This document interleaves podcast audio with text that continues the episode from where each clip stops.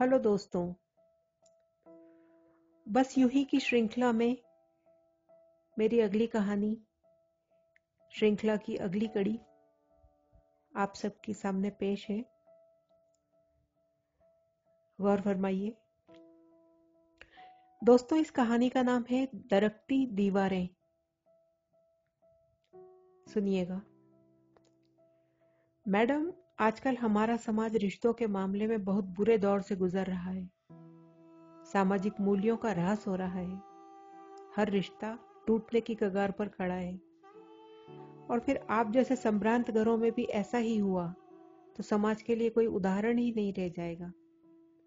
हमारी राय है, आप इस रिश्ते को एक मौका और दें। जज साहब बोल रहे थे और मेरे मन में विचार चल रहे थे और दिल चीख चीख के बोल रहा था, जज साहब, आप कभी उस माहौल में रह के देखिए। लेकिन ज़ाहिर तौर पे मैं कुछ भी नहीं बोल के अदालत से बाहर आकर खड़ी हो गई। मेरी वकील मुझे कुछ समझा रही थी, शायद अगली पेशी के बारे में। उनकी बातों पर सिर्फ़ हाँ हूँ करके मैं अपनी गाड़ी पर आकर बैठ गई। घर जाने का मन था नहीं, सोचा अपनी फ्रेंड रुचि के यहाँ चलती हूँ। थोड़ी देर रुककर घर चली जाऊँगी। वैसे भी घर में कौन मेरा इंतज़ार कर रहा है? सुनी सुनी सी दीवारें और मैं। बस यही कुछ था मेरे घर के नाम पर। दरवाजे पर ताला मुँह चिढ़ाता हुआ नज़र आएगा। मैं चाबी उसके मुँह में ठूस के उसको खोल के, दरवाज़ा खोल के अंदर चली जाऊँगी। और फिर वही तन्हाई मेरा स्वागत करेगी। और फ़िलहाल मेरा इस माहौल में जाने का कोई विचार नहीं था तो मैं अपनी फ्रेंड रुचि के यहाँ चल दी।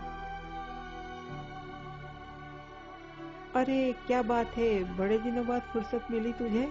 रुचि ने बड़े चहकते वैसे मेरा स्वागत किया। एक फीकी सी मुस्कान उसके चेहरे पर डाल के मैं अंदर जाकर सोफे पर निढाल सी पड़ गई। क्या हुआ है तुझे? रुक, मैं पानी लेकर आई। रुचि चाय गैस पर चढ़ाकर पानी ले आई और मेरे सामने खड़ी थी। रुचि मेरे बचपन की सहेली है। भले ही वही हम लोग महीनों एक दूसरे से ना मिले, लेकिन हमारी दोस्ती पर इससे कोई फ़र्क नहीं आता। अब बोलेगी, कुछ? वो मेरे चेहरे पर सवालिया निगाह डालकर बोली, कुछ नहीं यार, कोर्ट से आ रही हूँ। जज साहब ने निर्णय नहीं दिया, राय दिए कि एक मौका और दूँ इस रिश्ते को।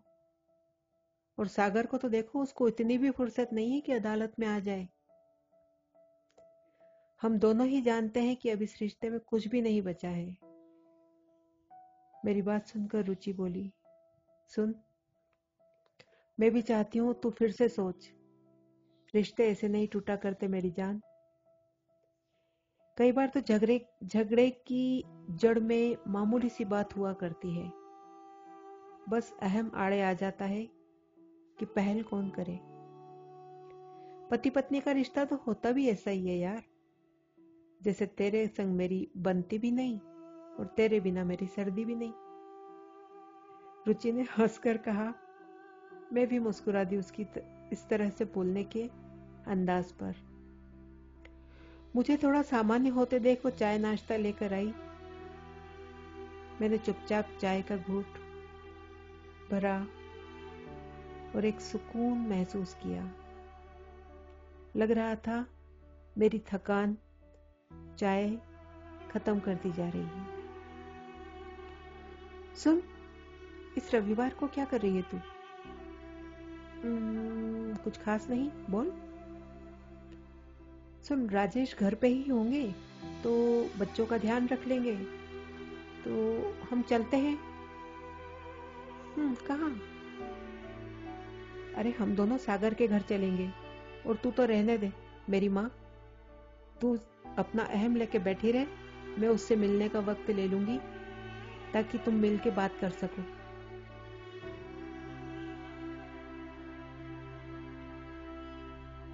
हम्म, ठीक है। तू ही ले ले वक्त। हाँ हाँ क्यों नहीं? तेरा तो अहम बहुत बड़ा है भाई, मेरी झांसी की रानी। बोल के वो खिलखिला के हंस पड़ी। मैं भी ज़ोर से हंस दी। हालाँकि मुझे इस रिश्ते पे कोई उम्मीद नहीं थी, लेकिन फिर भी रविवार का दिन आ चुका था और मैं तैयार हो रही थी झींकते हुए, बड़बड़ाते हुए। ये भी ना एंड टाइम पे आके खड़ी हो जाती है। अरे, वक्त में थोड़ा सा ऊँचा नीचा चलता रहता है। अरे, बाबा, आ रही हूँ। रुचि हमेशा से ही वक्त की बड़ी पाबंद रही है। और मैं ठहरी थोड़ी आलसी। जल्दी जल्दी दरवाजे पर ताला लगाकर मैं उसकी कार में जाकर बैठ गई। अब बंद करेगी हॉर्न बजाना? मेरी माँ? बोल के मैं हंस पड़ी। बदले में मुझे रुचि से वक्त की पाबंदी पर बड़ा सा लेक्चर मिल गया और मैं मुँह बनाकर बैठ गई। चुपचाप। मौन रुचि ने तोड़ा। अब क्या ऐसे मुँह लेके जाएगी सागर के पास? चेहरे पर थोड़ी रौनक लेकर आ। हँसी लेके आ। उसने चुहलबाजी से कहा, मैं भी थोड़ा नॉर्मल फील करना चाहती थी। थोड़ा अपने आप को संभाला। सागर के घर के दरवाजे पर खड़े होकर रुचि मुझे समझा रही थी। सुन थोड़ा आराम से मिलना, झगड़ा नहीं करना। और हाँ अपने अहम को थोड़ा सा साइड रख देना। और हाँ एक बात और, पुरानी बातें मत उधेड़ना, प्लीज़। समझाते हुए उसने सागर के घर की डोरबेल बजा दी। मेरी धड़कनें तेज हो चुकी थी। पूरे एक साल बाद इस घर में कदम रख रही थी। इसी दरवाजे से अहम का पूरा साजो सामान लेके अपने सर पर लाद के मैं इस दरवाजे से निकली थी कि अब कभी इस दरवाजे में कदम नहीं रखूँगी। दरवाज़ा खुलते ही सामने सागर खड़ा था। अरे, ये क्या हुआ इसको? एक साल में इसने अपनी क्या हालत बना ली? सागर को देखते हुए मैं सोच रही थी। घर में घुसते ही घुटन होने लगी। सीलन की महक से भरा हुआ था घर। फटाफट थोड़ी खिड़कियाँ खोली तो खुली हवा अंदर आई, जिससे सीलन की महक कुछ कम होने लगी धीरे धीरे पूरा घर अस्त व्यस्त बिखरा हुआ और घर से भी ज़्यादा बिखरा हुआ था सागर। सुनो, मैं कुछ खाने को लेकर आती हूँ, बोलकर रुचि फटाफट, बिना मेरे जवाब का इंतज़ार किए, बाहर चली गई। और सच कहो तो मुझे पता है कि वो वापस नहीं आने वाली जब तक कि मैं बुलाऊँगी नहीं। बचपन से जानती हूँ मैं मेरी प्रिय सखी, रुचि को। मैं जानती थी वो जानबूझकर गई है। मेरा मन एकदम उदास था। सागर की हालत देखकर सागर सर नीचे करके बैठा हुआ था। चुपचाप।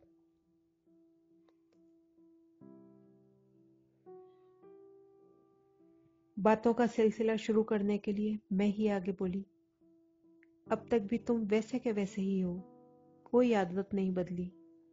सारा सामान फैला कर रखा हुआ है। और खुद को देखा है? क्या हालत बना रखी है अपनी? खाना खाते हो या नहीं? कितने कमज़ोर हो गए हो? सागर मेरी बात सुनकर सिर्फ़ चुपचाप बैठा हुआ था। कोई प्रतिक्रिया नहीं। मुझे थोड़ा गुस्सा आया और उठकर अंदर के कमरे में चल दी बड़बड़ाते हुए। इनके सामने बोलते रहो, कोई जवाब ही नहीं देते, चुपचाप बैठे रहते हैं। कमरे में इतनी गंदगी देखकर मैं घबरा गई। उफ, कैसे कोई इतनी गंदगी में रह सकता है? इतना फैलवाड़ा। बेडरूम को फैलवाड़े की जड़ बना रखा था। बेडरूम को थोड़ा सहेजने का उपक्रम किया मैंने। बिस्तर पर कागज़ और बिल फैले पड़े थे। सही से करके, एक सार करके अलमारी में रखते हुए सहसा ही ध्यान मेरा अलमारी में पड़ी हुई दवाओं पर चला गया। आँखें फटी की फटी रह गईं। इतनी सारी दवाएँ? कौन खाता है?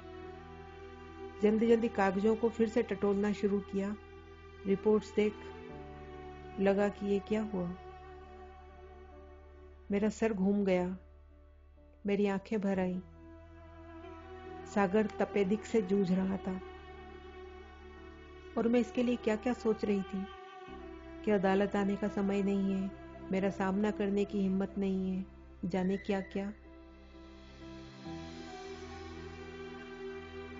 सागर हमेशा से ऐसा ही रहा है।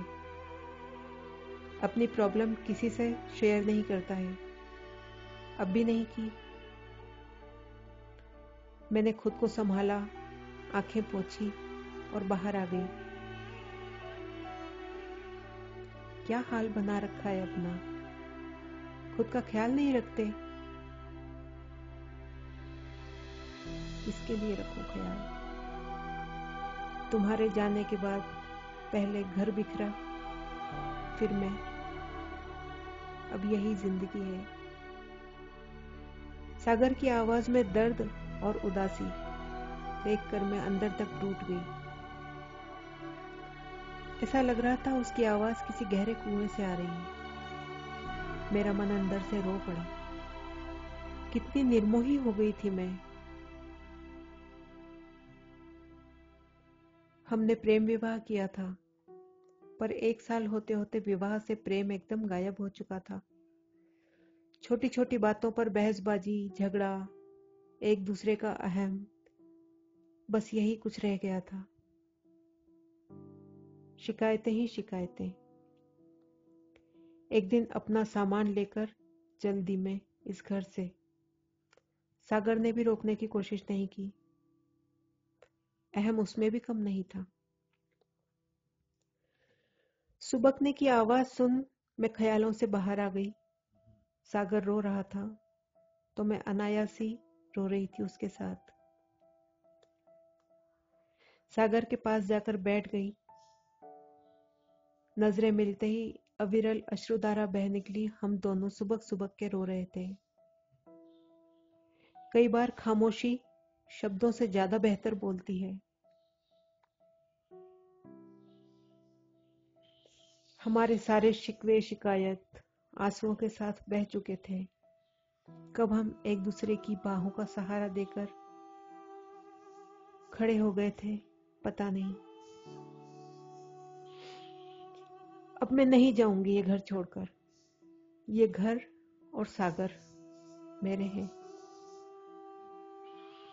मुझे अब इस घर और सागर दोनों को संभालना है। मैं निश्चय कर चुकी थी। मैं उठकर खड़ी हुई और घर का दरवाज़ा अंदर से बंद कर लिया।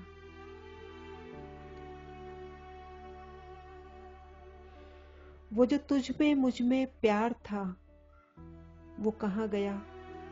तू जरा बता। वो जो तुझ में, मुझमें प्यार था, वो कहा गया? तू जरा बता। कुछ शिकवा है, कुछ शिकायतें, जो करार था, वो कहाँ गया? जो करार था, वो कहाँ गया? धन्यवाद.